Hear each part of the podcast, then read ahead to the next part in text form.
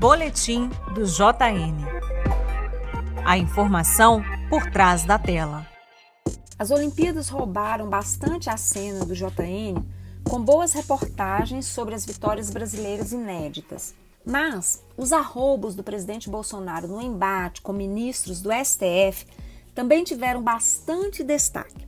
E para fechar bem a semana, o retorno da CPI ganhou o palco merecido.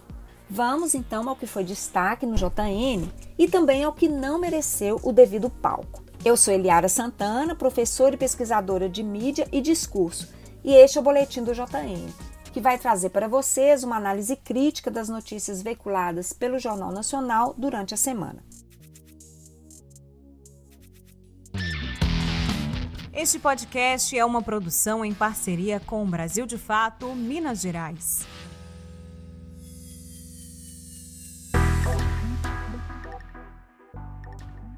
Começo então por aquilo que não teve o tratamento merecido no Jornal Nacional. Primeiro, a absurda taxa de desemprego no país, mostrada na edição de sexta-feira, dia 30. Bem, o assunto mereceu somente 30 segundos na edição. Exatamente, 30 segundos, com o velho recorte numérico sem contextualizar nem explicar o significado de quase 15 milhões de brasileiros não terem emprego. Enfim, números secos jogados ao vento ou às câmeras, que não explicam por que o Brasil está nesta situação. O ministro da Economia, Paulo Guedes, poderia muito bem ter sido ouvido. Ele tem muitas explicações a dar, mas a blindagem midiática a ele ainda está funcionando.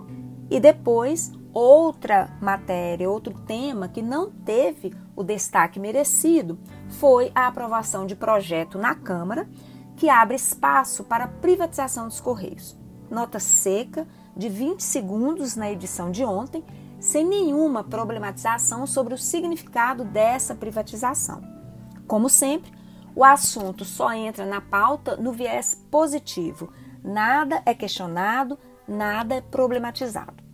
Em relação às Olimpíadas, elas foram muito bem exploradas para dar aquele tom mais leve, aquele ar de otimismo e até de alegria, fugindo um pouco da pauta da Covid.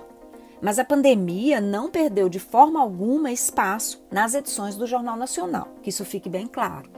Apesar de o foco na cobertura sobre a Covid estar sendo mais direcionado para a questão da vacinação, da chegada das vacinas e para uma certa comparação com a realidade de outros países o que tem mostrado claramente como poderíamos estar se o governo federal tivesse, enfim, comprado imunizantes em quantidade suficiente.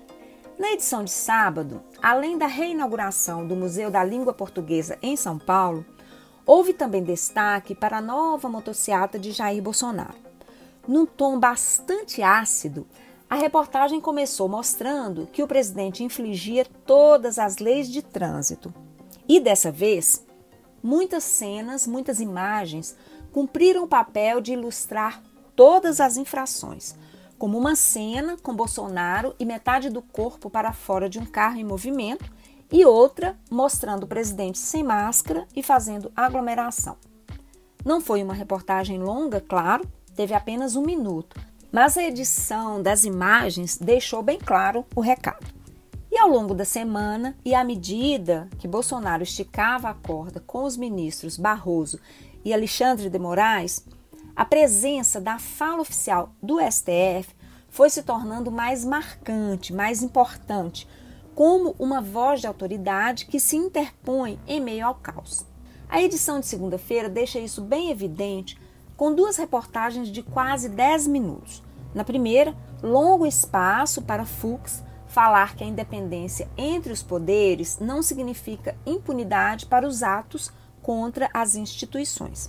Além disso, destaque também para a aprovação pelo TSE do pedido para incluir Jair Bolsonaro no inquérito das fake news. E a voz de autoridade oficial da Justiça permanece em evidência nas edições do Jornal Nacional como resposta às investidas permanentes de Bolsonaro há claramente um espaço de destaque quase honroso para os representantes do TSE e do STF. E na quarta-feira, A decisão do ministro Alexandre de Moraes de incluir Bolsonaro como investigado ganha grande repercussão. Uma reportagem de mais de sete minutos, muito bem detalhada, mostrou as fake news de Bolsonaro contra o sistema eleitoral. Com destaque, ainda naquela edição, para a reportagem de quatro minutos sobre alerta do ministro Barroso em relação aos modos de ataques aos regimes democráticos atualmente. Um bom e claro recado. Ou seja, amplo espaço, de novo, para falas oficiais da Justiça Superior, aquela que pode decidir muita coisa. E para não deixar dúvidas em relação ao papel que teve e terá o Judiciário na cena política, a edição de ontem do JN dedicou quase 10 minutos ao que a mídia tem chamado de reação do ministro Fux às investidas de Bolsonaro. Irritado, ele cancelou a reunião entre os poderes e fez duras críticas nominais a Jair.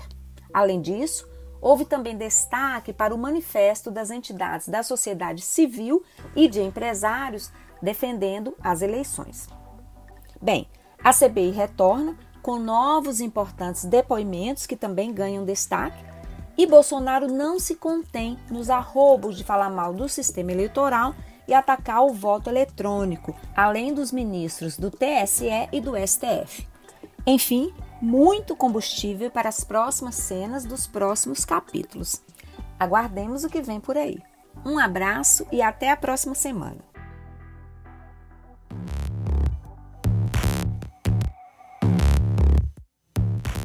Este foi o boletim do JN da semana.